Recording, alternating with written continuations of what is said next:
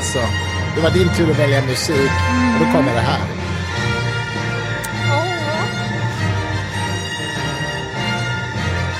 Nej. Ja, vad är det här älskling? Star Wars. Ja. John Williams, va? ja, han lever ju fortfarande. Ja. Han blev ju senast nominerad för Oscar till bästa filmmusik för The Fablemans. Som, vi han såg har härom nyss. gjort med sin gamla parhäst Steven Spielberg. Ja, precis. Vi såg ju den alldeles häromdagen. Ja, den, den var ju, om jag får säga det, fruktansvärt sentimental. Ja, Men, men, jag, men jag gillar ju det. Alltså verkligen. Jag, jag blir generad ifall det sentimentala är um, me- melodramatiskt. Det är Ja. en annan sak. Och det melodramatiska är ju det här tonårs... eh, Det osofistikerade inom eh, känsloyttringar, eller vad man ska säga. Mm. Men det tycker jag inte att den var. Nej, det tycker inte jag heller. Det är ju en film om hans Spielbergs egen barndom kan man säga. Mm. Och hans föräldrars eh, skilsmässa och, och hur han upplevde det, eh, familjen och... Och hela dynamiken med att de verkligen var tre i äktenskapet. Mm, precis. till då Stevens pappas verkligen... O, ja, det det var, inte bara, ofrivilligt. det var inte bara vill- prinsessan Diana som, som var tre i äktenskapet alltså, även Spielberg. Eller jag menar Spielbergs mamma i alla fall. Ja, Eller pappa, eller hur man nu... Ja. anyways. Jag satte på den här musiken nu för att jag är Mm. överfull med nyförälskelse igen. I Star Wars. Över hjältens resa. Och eh, eh, den mytologiska versionen, men också hur den utspelar sig då i böcker och filmer och sådär. Och det som triggade mig till den här nyförälskelsen är alltså att jag ska vara med i idébyrån på onsdag och prata om Precis. lycka. Och då har det gett att, lett till att jag har gått och funderat mycket på vad det är som egentligen gör att vi strävar efter lycka i första hand. Det finns så många olika andra sinnestillstånd att sträva efter. Varför är lycka top of the pops, eller på toppen av hierarkin i den här mm. känslomarslowska trappan? För jag tycker inte att lycka borde vara det. Jag tycker inte att lycka borde vara det som vi strävar efter. Jag tillhör ju den där gamla konservativa skolan som tror att mening är allt. Mm. Och om vi strävar efter det som vi upplever är meningsfullt så kommer snarare lycka som en biprodukt. Och jag minns ju verkligen hur jag, det här var innan jag träffade dig, Mm. och man kan väl säga att det var en, en punkt i mitt liv som det var, det var en liten svacka där. Eh, Men när jag var i the pit, som man också kan kalla det för, när man upplever att livet inte går som man vill riktigt, då var det aldrig att jag strävade efter att bli lycklig. Det var inte en tanke hos mig att jag ville bli det. Mm. Och jag däremot strävade efter, eller vad som jag önskade, det var att jag skulle få skriva. Och tack och lov att jag intuitivt hittade eh, skrivandet som mål istället för lycka. Därför att vad skrivandet gav mig istället för lycka, det är att jag gav mig ut på ett äventyr. Mm. Lycka är ju ett tillstånd. Och eh, eftersom vi vet att inga tillstånd är för evigt, eh, ingenting är statiskt, medan då våra liv är snarare i allra högsta grad i rörelse konstant. Mm. Är det ens då möjligt att sträva efter ett statiskt tillstånd? För att lycka är statiskt menar du? Ja, men, det är Ja, det man menar. kan jag inte bara det, få vara lycklig och sen ska det vara slut då, eller? Så är det ju inte. Men eh, om man strävar efter eh, ett äventyr istället då, för ett projekt är ju ett äventyr, Mm. det är ju att du då blir en hjälte som ska ge dig ut på en resa. Och på vägen mot målet, i, min, i mitt fall då var det att bli publicerad, så kommer du möta många olika sorters landskap och terränger som du behöver ta dig igenom. Du kommer möta många olika, olika sorters karaktärer som du kommer behöva hantera. Eh, en del kommer liksom försöka lura dig ut på sidovägar, andra har belöningar i form av visdom de kan ge dig. Mm. Och eh, du kommer också möta bossar på vägen som kommer göra allt de kan för att krossa dig eller få dig ur balans och få dig att förlora hoppet. Ehm, men ifall du fullföljer den här, det här äventyret, om du sätter dig ut på det och lyckas fullfölja det, då kommer man märka, så som jag märkte också när jag blev publicerad sen, att jag är inte längre samma person i slutet på resan som jag var i början av resan. Jag har alltså förändrats. Jag har förvandlats. Och det är typiskt för dina karaktärer, tycker jag, i dina böcker, att de förändras under resans gång. Ja, och den som var mörk eh, ka- är kanske i och för sig mörk fortfarande, men har en del ljusa sidor som har utvecklats och Mm. vice versa. Precis. Ehm, Precis. Det är lite spännande, för många, många, många mycket en, ska säga, enkel litteratur är ju ganska svartvit på den punkten. Ja, så är det verkligen. Enkla hjältar och enkla skurkar. Men varifrån kommer Mm. Jag måste den... bara få avsluta Ja, med ja. det här med slutet på resan, därför att ehm, om du strävar efter det här som jag nu redogjorde för, istället för att sträva efter lycka, då är det ju så att när du har klarat uppdraget, Mm. om det så är att eh, fixa en trädgård runt ditt hus, eller att starta ett företag, Det kan vara stort och litet. Men när du då har klarat det så kommer du vara en annan karaktär än den som började med det här projektet. För du har gått igenom så mycket saker genom de här utmaningarna på vägen. Och då kommer då det här stora, ehm, hur ska man säga, ja det är en dramatisk stund då du märker att jag måste lämna den jag var bakom mig nu. För att om jag ska kunna gå vidare med ett nytt uppdrag, då kan inte jag ha den här dödlasten på mig i form av gamla självuppfattningar. För det är de man kastar av sig under resans gång. De gamla självuppfattningarna som inte gör dig väl och som inte gör dig produktiv. Ehm, och det är ju det som på något vis är en for- form av alkemi som pågår under livets gång. Om du tar uppdrag för uppdrag så kommer du under livets gång att skalas av eh, från sånt som din familj har lagt på dig, som samhället har lagt på dig, till att du kokar ner, du kokas ner till en sannare version av dig själv. Den som alltid var där inne. Det du I får, bästa fall. I bästa fall, absolut. Du kan ju bli depraverad. det är ju ett... Ja, jag menar det. Jag menar, detta är ju, det här är naturen, det här är en farlig plats. Du kommer möta sådana som försöker lura dig och du Ja. kommer lockas av röster som säger kom, kom, sluta, ge dig ut på det här uppdraget, bli bit, bitter istället. just det, precis. Jag tänkte just på det, ja, bitterhet, ja. Men eh, om du vägrar bitterheten och ändå fortsätter, då så, vad heter det, blir du ju till slut du lär känna den du är. Mm. Och det är en belöning som aldrig lycka kan ge dig. Aldrig. Nej. Det här är så roligt. Det här är ju totala motsatsen till Kai Pollak, Pollaks livsfilosofi. Att välja lyckan eller välja glädjen eller vad fan han Ja, just det. ja.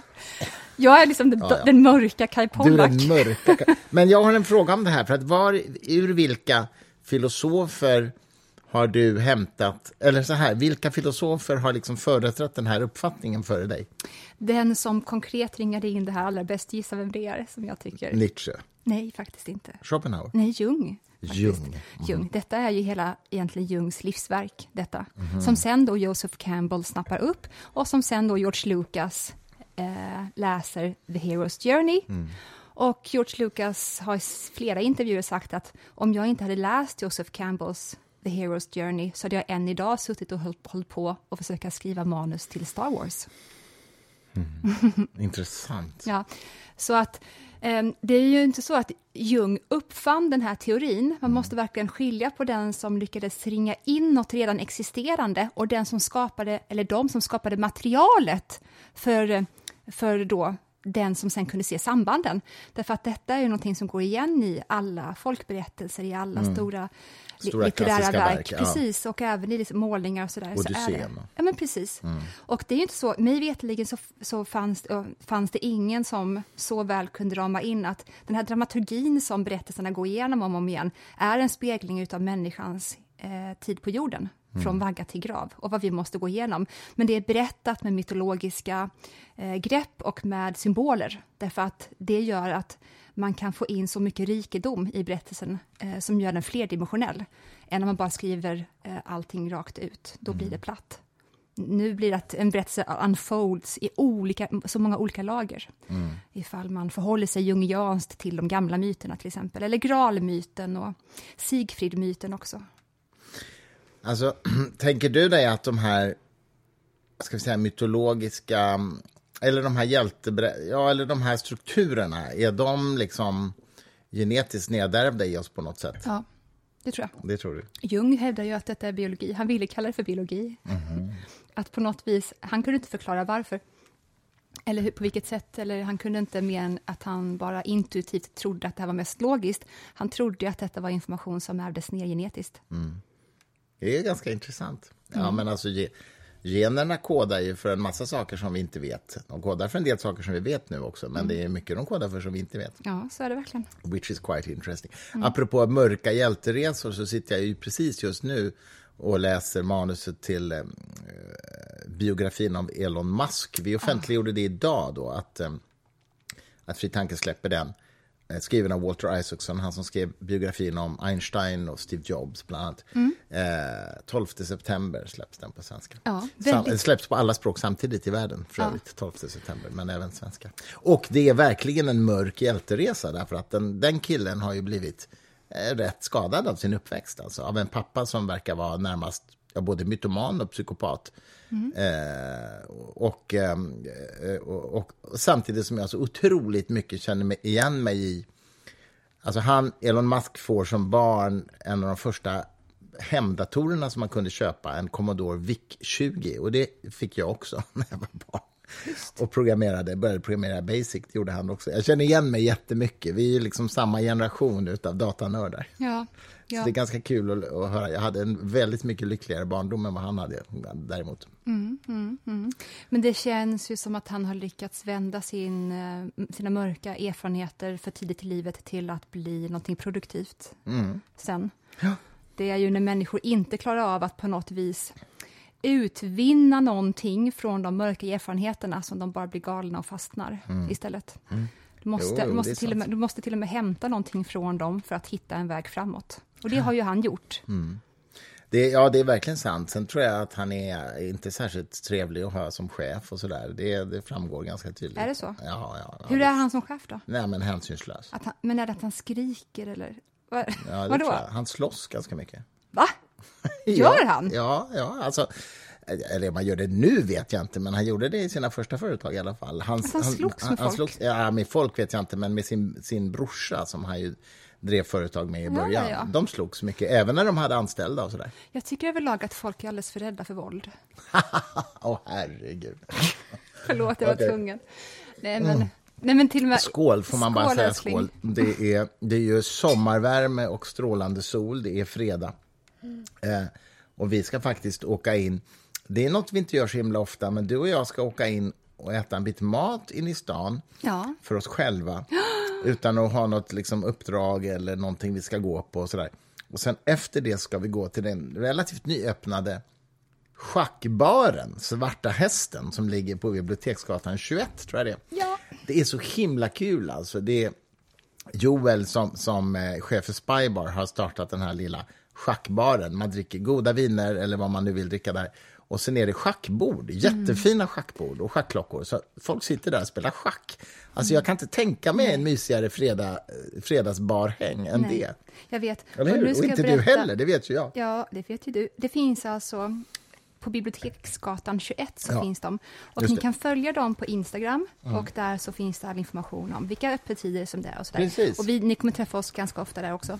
Men Så är innan. Mm. innan vi romantiserar vidare om att vi ska ha en dejt ikväll så vill jag bara innan eh, alla människor, ja, ni kanske har stängt av då, utveckla kort det här om våldet bara. Ja, ja, låt höra. Jag tycker överlag att nästan, det är väldigt få saker som ska stigmatiseras. Eh, det finns några sådana saker som bör stigmatiseras. Incest till exempel. Forever och i alla, under alla omständigheter. Men eh, jag kan se hur, när jag växte upp i Småland utanför eh, samhället, att eh, de killarna som jag hängde med och de slagsmålen som vi ibland hade på rasterna, Eh, det var inte slagsmål av den destruktiva typen att någon som krossade någons ansikte. Det var inte så. Utan, Det var det Elon Musks barndom kan jag säga. Men ja, okej, precis. Det finns, ju, det finns ju en skala såklart som allting figurerar på. Men jag kan verkligen se hur det var som en form av civiliseringsprocess som vi höll på med mot varandra. Eh, och att det också påminner en, en del om en dans nästan, där man lärde sig var ens egna gränser gick och var någon annans gräns gick. Eh, jag tror aldrig på att det är en bra sak att någon som är stark ska ge sig på någon som är svag. Jag, jag är ju inte sadist. Men ifall det är på ganska lika villkor och man också har vissa stoppregler för saker och ting, då så tycker inte jag att det behöver, och om, om alla är med på det såklart, att det behöver vara så himla, himla farligt. Jag menar inte nu att... Eh, vad är det? Ja, nej, jag, jag, jag lyssnar. Och, men jag, jag tänk, det är inte min erfarenhet. Och, och stoppregler skulle jag säga att det har man ju inte. Eller rättare sagt, man kan i alla fall inte lita på att man har det. Om det inte är så att man spelar ett verkligt spel med en kompis och säger nu pucklar vi på varandra tills någon gör en gest som betyder stopp och då är man helt säker på att det stoppar. Eh, det, det, så är det ju inte i verkligheten. Jag, hade ju, jag växte upp och var ganska hårt mobbad i, i lågstadiet och sen i högstadiet inte ja, det är en definitionsfråga, men jag var i alla fall, det var inte så, det var inte en behaglig erfarenhet att jag visste att man kunde åka på däng. Det var inte en behaglig erfarenhet Nej, men det förstår jag. Och det är ju inte det. Eh, så vi har bara helt enkelt olika erfarenheter Mm. i vår barndom som gör att vi nu landar förmodligen i de här Jo, men det är intressant. Och vi triggas, Alltså- och vi triggas på olika sätt utav det när vi pratar om det också. Eh, jag, jag ser inte att så som jag och killarna brottades med varandra, det skulle kunna kallas för våld, absolut. Men eh, jag, jag ser i efterhand att vi höll, vi höll på med någonting som var mycket djupare än våld. Ja, men, Och sen Det- finns det ju det destruktiva då som du höll på, eller inte som du höll på med, som du blev utsatt för. mm, ja, precis. Det jag funderar på nu, och det här är ingenting jag vet, jag bara tänker verkligen högt nu, det är ju om det är så att det kanske är på lite andra premisser om man är tjej och råkar ut för det här med killarna. Ja, det vill säga det att de vara. sätter kanske vissa gränser som de inte gör mot killar. Jag vet inte.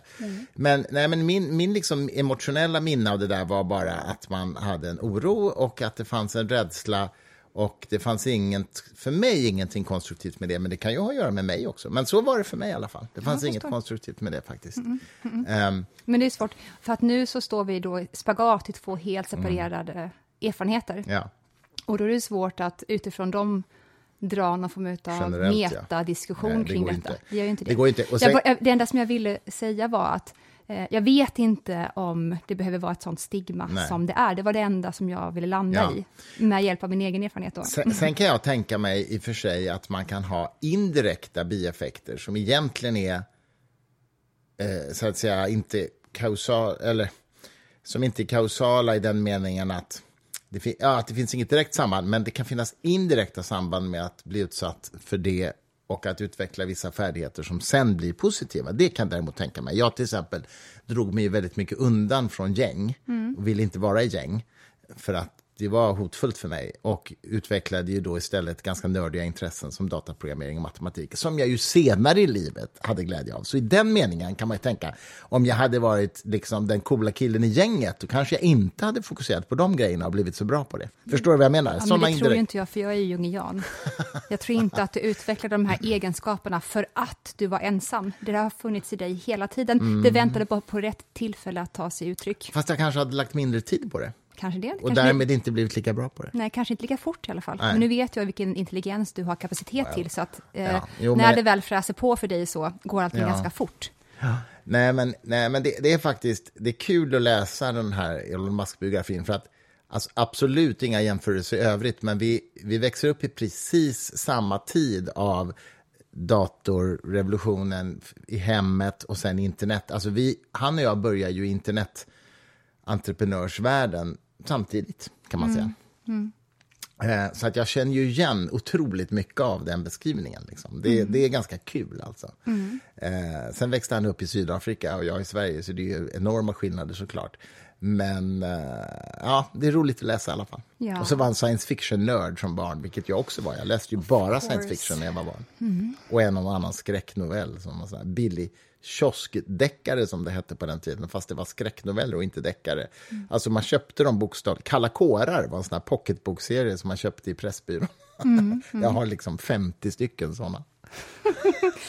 Ja, herregud. Får jag, får jag bara säga en Mm. kort sak till om det vi pratade om tidigare? Ja. Jag tycker det är så inspirerande med den här forskningen som har gjorts på Rough and Tumble Play. Och jag har återvänt till den tidigare i podden. Eh, och egentligen kanske det är fel att säga att just eh, våld inte borde stig- stigmatiseras. Det kanske är snarare vad vi kallar vissa aktiviteter för. Jag menar, när eh, barn ska växa upp och civiliseras och fungera i grupp och sådär, då behöver man oftast någon person, i mitt fall så var det min pappa, som eh, gjorde liksom att man lekte lite för hårt med den. Och det var ju det som vi barn gjorde också när vi brottades runt. Och ibland blev det som att någon slog en på armen och sånt. Och det kan ju kallas för våld, visst absolut.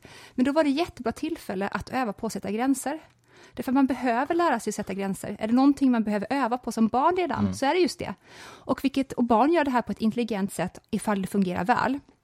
Och det är att ifall någon leker för hårt med den, om någon begår våld för hårt mot den, då kommer gruppen utesluta den. Då kommer alla säga nej till det.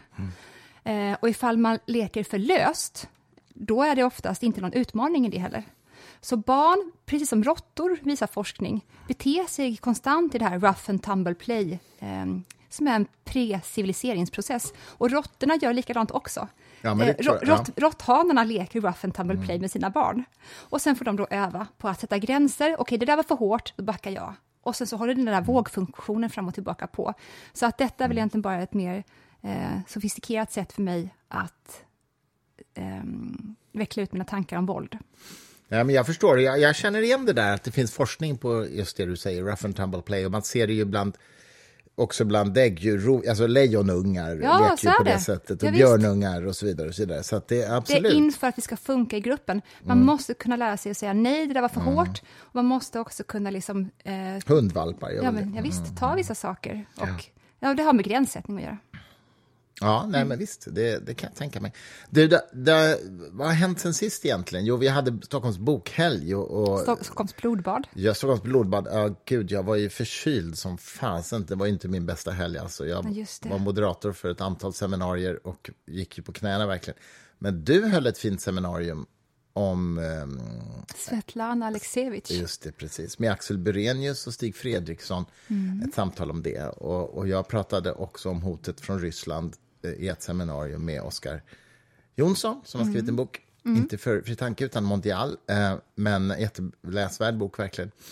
Och men eh, din, din bok, höll jag på att säga, eller den som du pratade om, är ju en Fri Tanke-bok, Persona, om precis. Aleksejevitj eh, författarskap. Och, sen och det var på fredagen, va? sen hade vi en massa seminarier på lördagen och sen satt du och jag i en panel och pratade om Finns det en själ och finns det något som rimligen bör kallas Gud? Det var Hur roligt. gick det, tycker du? Med Farshid Jalalvand och med Joel Halldorf. Ja.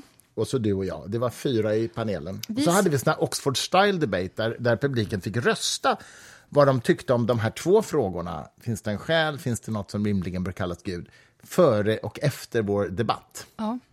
Och det visade sig att det var ju rätt svårt eftersom folk kom och gick. Så att De inte- som röstade på Gud, att Gud fanns, gick sen, så det sög ju. Ah, Det var inte, precis. det var inte så att Gud är död, utan människor, de övergav Gud istället. De. Precis, precis. Kvar var de som, Erik, som Erik, skulle ha köpt en bok som ChatGPT4 påstår att jag har skrivit men jag aldrig skrivit, nämligen med titeln Gud är en kul grej på vägen mot bättre vetande. ja, ja, ja. Erik Schilt såg jag stack in sitt huvud, röstade i första halvlek, sen gick han då. Ja. att- Det var fräckt, tycker jag. Nej, men, det var alltså, kul jag- att ha den debatten. Ja, jag vill verkligen pr- prata med dig lite om det. Mhm. Vi satt ju mycket passande nog i mitten.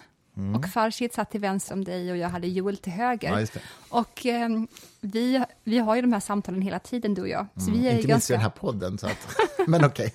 så vi är ganska morfade in i någon märklig syntes med varandra som kan beskrivas i någon form av kristen ateism ungefär. Ja, det är en bra, det är en Ah, bra, God. det är en bra begreppsapparat i alla fall. Mm. Men det blir snurrigt då när man ska ta de här em, slutsatserna utanför den här lilla tvåmansgruppen som du och jag består av. och eh, jag, det här är så skitsat för att jag känner mig så otroligt hemma i kristendomen också. Men eh, jag kan ju inte under några, unda om, några omständigheter skriva under på Joels till exempel gudsbegrepp. Nej, Det det- går det- ju det inte. teistiska. Jag blir ju jag Nej. blir, eh, jag blir galen av bara tanken på det.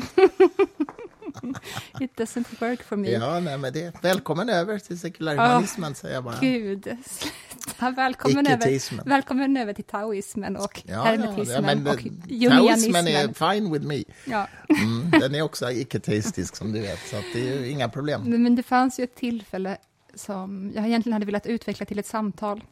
Mm. För att det inte skulle bli en sån där snatchig replik bara, men jag och Joel som då egentligen skulle vara på samma sida började Trodde de möjligen i alla fall. ja, precis. Jag frågade ju Joel ifall han eh, trodde att eh, min relation till Jesus inte var lika stark som hans, bara för att han trodde på, eller tror på mirakel. Och det är ju någon form av core i... Det är där the rubber hits the road för mig mot andra kristna, ifall det är så att de tror det, eller vad miraklerna ska representera för dem. Eller åtminstone, det, det, det, minimala för en kristen är ju att tro på ett mirakel åtminstone, nämligen en fysisk uppståndelse. Precis, och det är ju verkligen... Eh, Alltså jag, jag är så ledsen att det ska behöva vara så här, men det är... Ja, på- snackar det- vi om kristna om det? Jag vill bara prata med dig om det. Nej. Det är jätteroligt. Sluta skratta. Alltså jag blir galen. Varför är det Åh, alltid så att vi spelar in och jag sitter och bara svettas så mycket och du sitter och Därför det är liksom- sol och typ midsommar. Men varför har du på dig 40 tröjor? Du har ju det jämt när vi För att jag spelar har in. varit ute i solen och... Jag Nej, har jag varit vet inte. ute i solen. Ja, Nej men vänta, jag vill bara stanna kvar ja, lite till. ja uppståndelsen var det, va? Mm. The resurrection. Jag säger mycket vad man vill om Jordan B. Peterson, Mm. men jag tycker väldigt mycket om hans sätt att bemöta frågor om uppståndelsen. När han då fått frågan, eh, tror du att Jesus överlevde uppståndelsen? Mm. Då börjar han alltid aggressivt säga, vad menar du med tror? Vad menar du med Jesus? Vad menar du med uppståndelsen? Ja. Va? Varför, Ja, gör ja, du ja, så? ja. Varför gör du så? Nej, men fortsätt, fortsätt. Nej, det var slut där alltså. Han har en annan sak också. Ja, men det är ju ett, det är ett väldigt störigt svar. Alltså. Ju, Han hatar ju att man ska vara så här, sammanfattning, kort och koncis om så komplexa saker som det här ändå handlar om. Nu är ju han galen i övrigt, jag vet, jag vet, ja, jag vet. är det. Vi är överens, alla vi är överens. Man kan ju, man kan Eller? ju formulera... Alltså grejen är ju så här.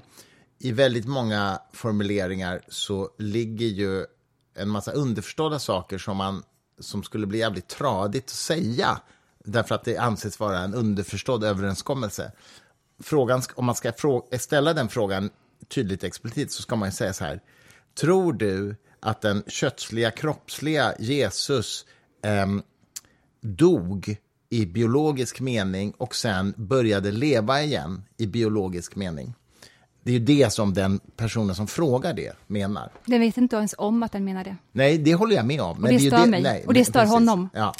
Att, ja, men det håller jag med om, för att det är så otroligt underförstått. ja. Och där tycker nej, jag inte, nog... nej, inte för att det är så otroligt underförstått, utan för att det är så oreflekterat för Ja, de flesta okej. människor. Ja, men jag köper det också faktiskt.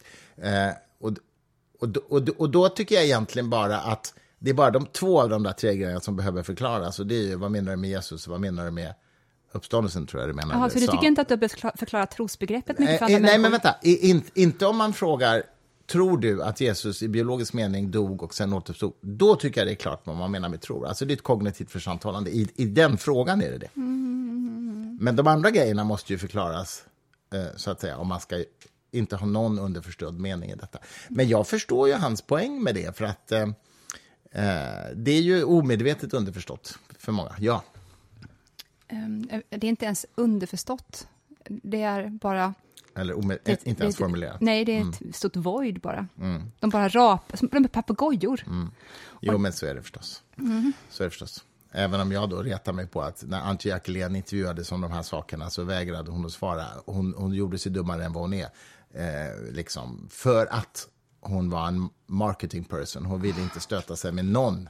Alla var välkomna i den svenska kyrkan. De som tror så och de som inte tror så, alldeles oavsett de här definitionerna. Man får tro hur som helst, kort sagt. Man, man hade kanske sett henne som lite mer hederligare om hon hade sagt eh, de här begreppen innehåller Ja. de här förgreningarna utav Exakt. eh, kunskap och associationer och begreppsvärldar. Och det är tyvärr fel forum för att ta dem nu. Ja, men det, det intressanta och, sen, är att... och, och sen har de kunnat ta ansvar för det här och säga, men jag kommer om tre veckor se till att jag lägger upp ett två Ja. timmars samtal på Svenska kyrkans Youtube-kanal, där jag vecklar ut det här i Ja. lugn och ro. Hon skulle också kunna välja att säga så här, om du eh, till, till syvende, eller till, om, du, om du möjligen menar, tror du att en kroppslig biologisk varelse som hette Jesus eh, eh, dog i biologisk mening och sen uppstod, då tror jag inte det. Men grejen är att hon vill inte säga det, förstår du. Eftersom Nej, det men det är finns... klart hon inte kan, det är det som hela kristenheten vilar på. Ja, jag vet. Och eftersom det finns kristna fundamentalister som tror även det, alltså även i Nej, den men jag tror att det biologiska meningen. jag tror att det, men jag tror inte Ja. bara de är fundamentalister, jag tror Okej, that's, that's a definition det är grejen för dem. men- verkligen. Ja, så kan det vara. Så kan det vara. Icke desto mindre så åkte jag ju med Joel i tisdags till Linköping, hans hemstad, och hade en bokrelease om hans nya bok Bokens folk, som inte handlar om de här sakerna, utan som handlar om läsande och bokkonsten och hur den har förändrat samhället. Det, var faktiskt jätte, det blev ett jättefint samtal. Eh, där han skriver om eh, frå, eh, bokens folk från papyrus till pixlar, vilket ju är en rätt mm, kul undertitel. Snappy. Och, eh, och berättar egentligen om hela liksom, historien bakom när skrivkonsten uppfanns. Och, hur, och, och, man började ju med papyrus och sen skapade man en kodex som var papper som lades ihop omgärda med två liksom, hårda klossar i båda ändar. Och det var ju bokpermen, det var ju liksom den första boken kan man säga. Mm. Och sen tryckkonsten och allt vad det innebar och digitaliseringen och sådär. Han skriver i ett kapitel om Vannevar Bush, som var ju Roosevelts rådgivare, vetenskapliga rådgivare, som skrev en artikel 1945 om eh, hur vi behöver skapa en bättre struktur på all kunskap. Och så Han beskriver till och med en, en memex, som han kallar det, en slags maskin där man kan kalla upp saker med mikrofilm på skärmar och så kan man länka eh, olika artiklar till varandra och knyta ihop dem. Så i princip beskrev han en dator, han beskrev internet, han beskrev hyperlänkar i en tidningsartikel 1945. Det är ganska kul. Alltså. Mm. Han var ju en sann visionär och det skriver Joel om.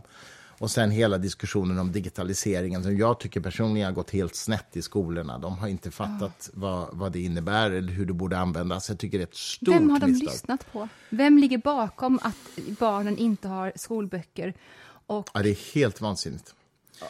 Jag, jag, inget, jag, tror inte att det varit ett lika stort problem om alla hade haft e-böcker, om du förstår, som man kan stryka under i digitalt nej, nej, och så. Nej, men de har ju inte ens det. Nej, de har inte ens det. De har ingenting. Alltså, Alex Schulman skrev faktiskt väldigt bra om det här häromdagen i, i DN, är det väl? Det är väl DN han skrev? Ja.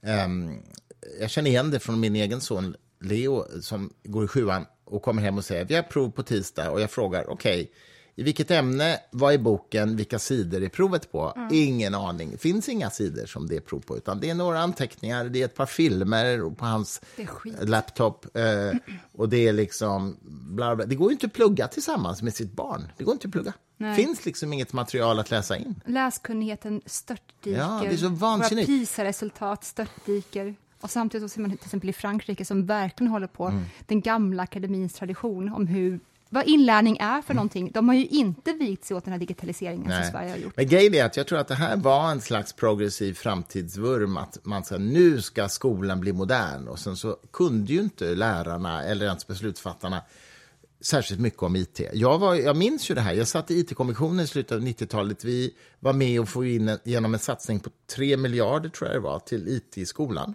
Mm. En hel del gick till lärarkompetensutveckling och sen då köpa datorer. Så här. Men jag tycker att pengarna användes helt fel. De användes till att, eh, de användes till att använda datorer på samma sätt som man använder papper och penna. Och det är ju helt poänglöst. Om eleverna ska skriva en uppsats eller en text av något slag finns ju inget värde i att de skriver det på datorn jämfört med att skriva det med papper och penna. Det finns ju inget värde i det överhuvudtaget. Nej. Det man skulle använda it till i skolan, menar jag, det är ju det som it-pionjären Douglas Engelbart kallade för intellectual augmentation, alltså att använda it där man kan förstärka för, förståelseprocessen på ett sätt som inte går med analoga verktyg. Ett enkelt exempel är ju en, en atlas. Ett, en atlas kan i it-format göras som en tredimensionell jordglob på skärmen mm. som du kan snurra runt på. Du kan zooma in på den, du kan liksom gå in tills du ser ditt eget hus. Det finns ju idag, Google Atlas tror jag den heter.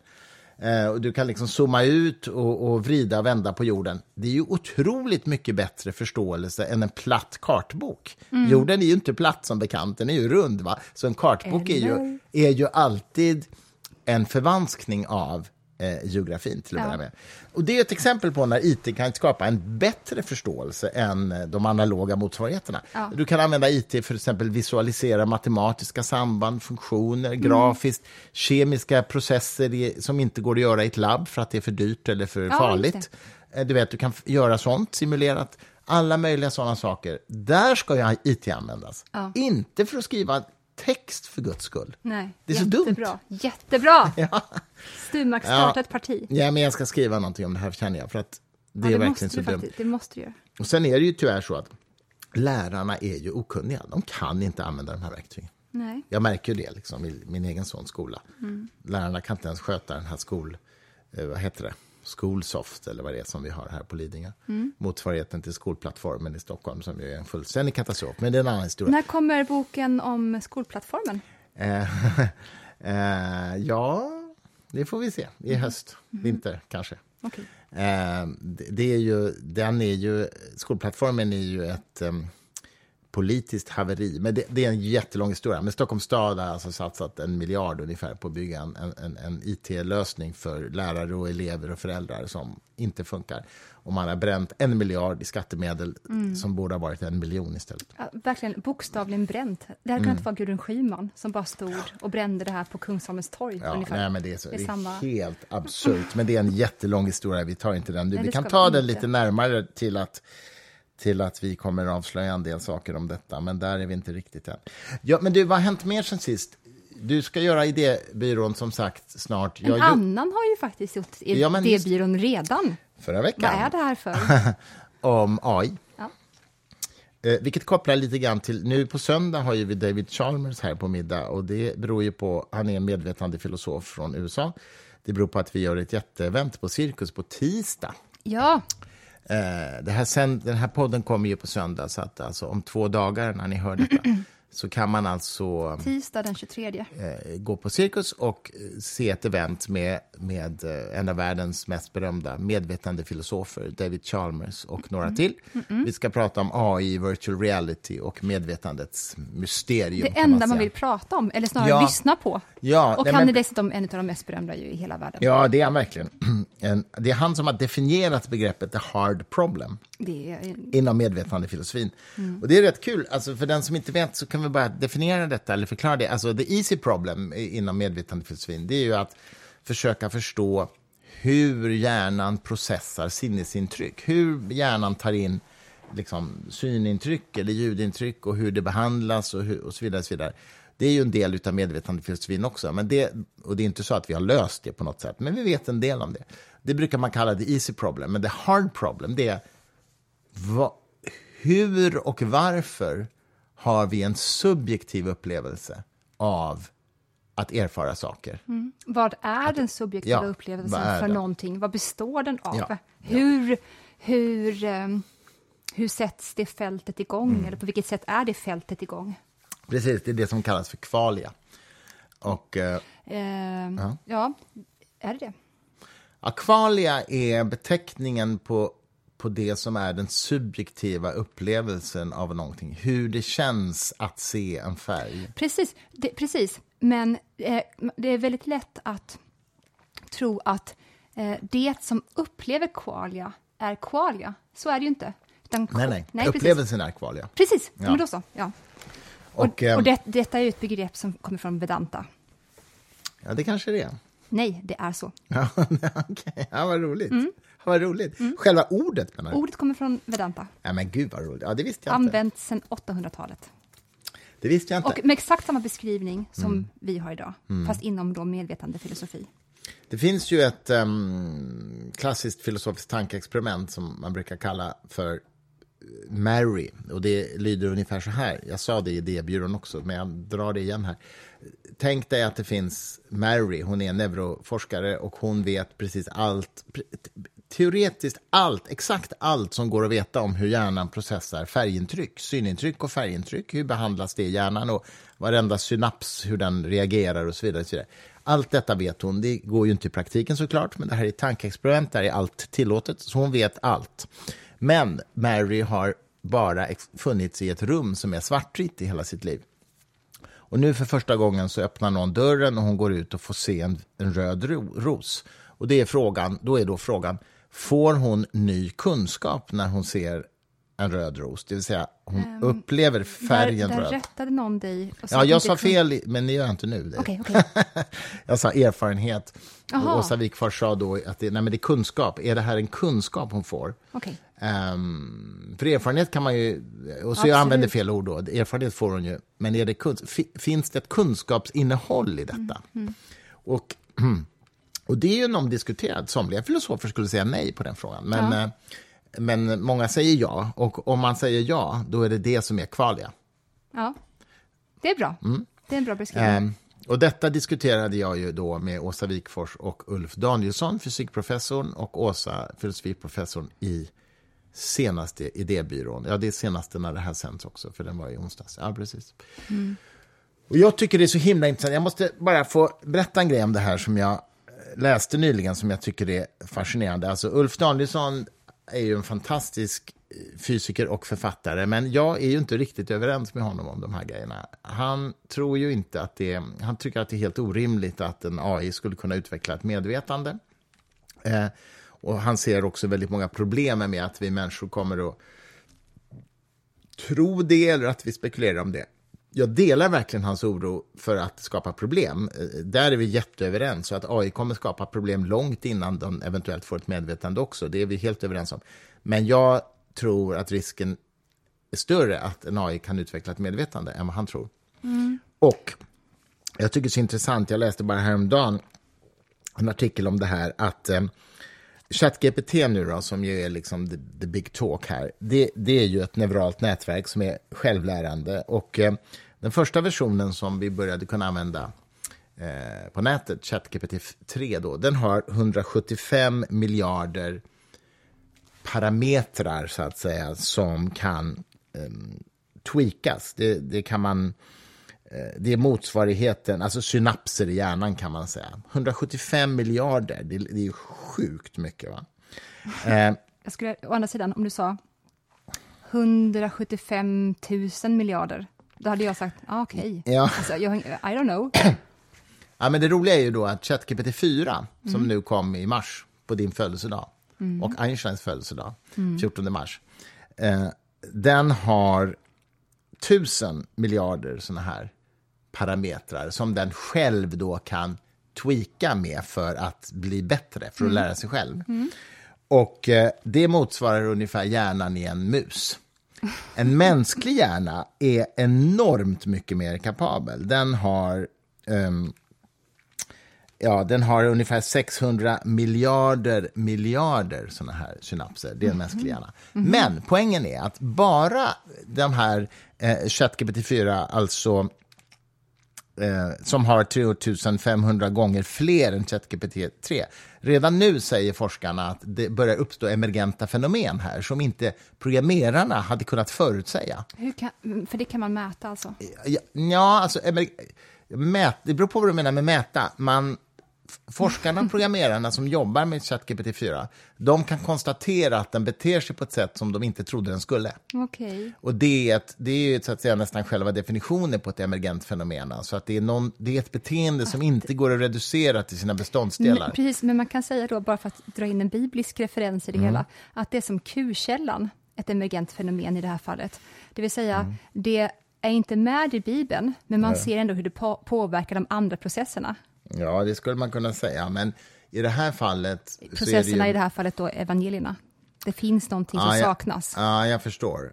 I det här fallet så är det ju ett, ett begrepp som man använder när man, inom forskningen på komplexa system. Ett komplext system mm. är definitionsmässigt ett system som inte går att beskriva i termer av sina delar på ett fullständigt sätt. Mm. Därför att det uppstår ja, just emergenta fenomen. Det här har en koppling till kaosteorin. I den, som... I den mån man nu kan beskriva någonting utefter the parts, efter delarna. Ja, men det skulle jag nog påstå att man kan. Till exempel ett datorprograms output, så länge det inte är tillräckligt enkelt, går att beskriva i termer av sina delar. Det går att fullständigt förstå och det är fullständigt beskrivningsbart i sin kod. så att säga. Mm. Problemet med just de här systemen mm. är ju att det är neurala nätverk som är så komplexa så att de börjar bete sig på ett sätt som man inte kan beskriva på något sätt i, i, utifrån sina delar. Och där också de här programmerarna, eller forskarna, eller vad man vill kalla dem, som har byggt det här, eh, faktiskt inte kunde förutse det. Och det, är vad de säger själva. De som jobbar med OpenAI, alltså ChatGPT, säger att till exempel att de kan koda programspråk så himla bra. Det hade man inte räknat med. Mm -hmm. Det här är ju en så kallad large language model um, som med statistiska verktyg förutser nästa ord i en sekvens mm -hmm. av, av babbel, så att säga.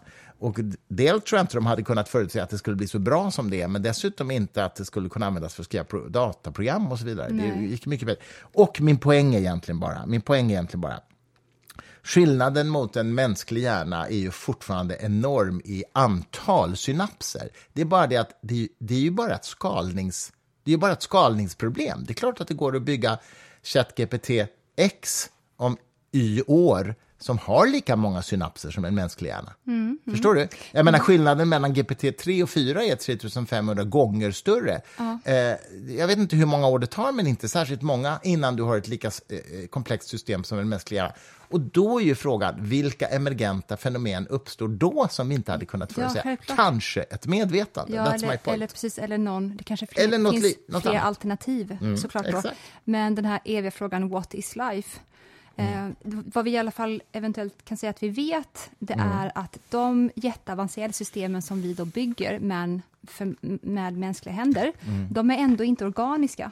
Och frågan Nej. är då, eh, tillför det organiska någonting som gör att medvetandet uteslutande uppstår i Exakt. det vi kallar för levande redan nu? Ja, Det är that, det som är that's the frågan. Mm. crucial question. Och, och som jag säger till Ulf i programmet, om man påstår att det måste vara så, då är man kolchauvinist, som jag sa lite skämtsamt till Ulf. Nämligen, man utgår från att det bara är kolbaserade livsformer som kan åstadkomma det här. Jag tycker att man ska fast säga, det- ja. kanske, vi vet inte. Absolut, fast nu tillhör du och Ulf verkligen så här kollaget båda två som tror att människan är bara kolatomer. Det tror ju inte jag Nej, inte bara kolatomer, men, men okej, kolbaserat i alla fall. Kolbaserat i alla fall. Nej, men jag förstår vad du menar. Ja, så att det, Ehm, det en, du utgår ju fortfarande en premiss där som är någon form av elefanten i rummet i det hela. Eh, ja, ja, just det. Jag, Mm. jag, jag, tror ju fortfarande att det som människan åstadkommer med medvetandet fortfarande är biologiskt så att säga, producerat. Så det har du rätt i. Mm, exakt, Eh, och där är jag och Ulf i samma lag. precis. Men, men jag tycker inte att man kan förutsätta att det bara är det biologiska som kan prestera ett medvetande. Jag, jag, alltså, jag säger bara, jag, det kan vara så, men jag säger bara att vi kan inte vara 100% säkra på det. Nej, nej, nej. nej Och därför nej. tycker jag vi ska ta höjd för att vi kan ha fel på den punkten. Eller, eller, eller för att det inte är så, menar jag. Precis.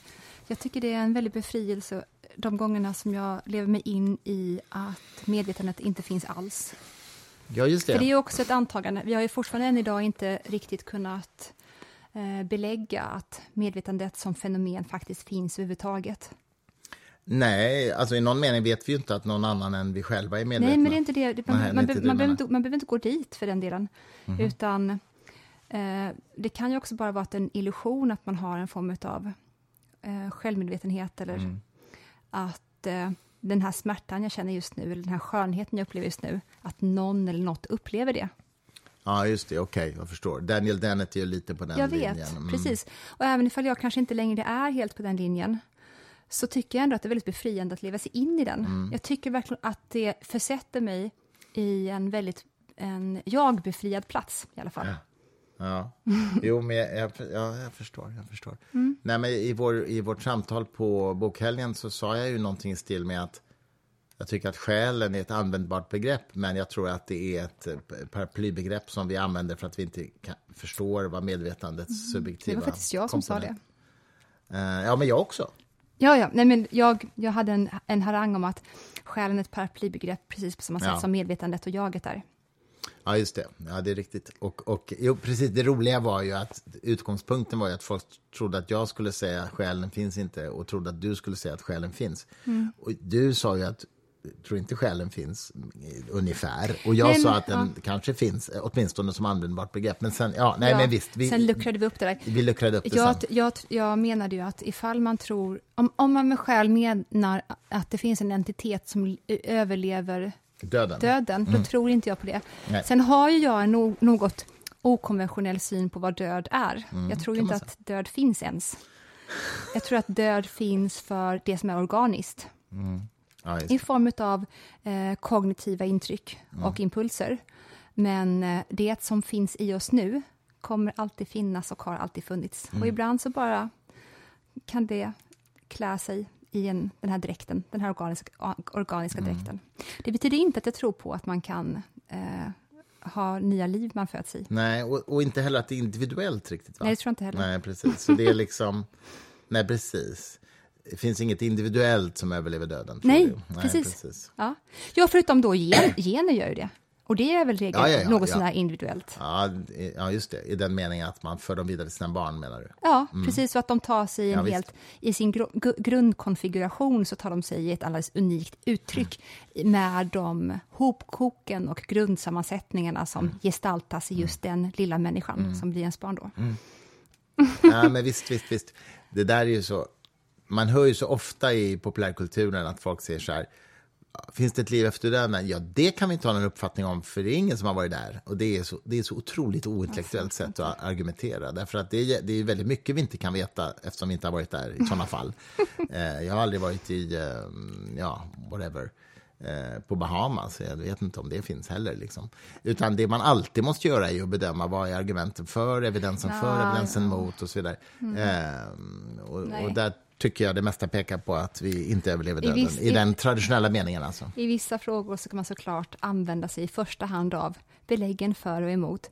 Men jag tror ju verkligen att människan är så pass mycket djupare än att hon med sitt lilla, lilla medvetna jag ska sätta upp en form av plus och minuslista. Vi begriper inte varför vi känner sån enorm tillit till vissa teorier. Vi begriper inte det. Och det utforskandet i sig självt är en resa som är jätte, jätte underbar och viktig och storslagen att göra.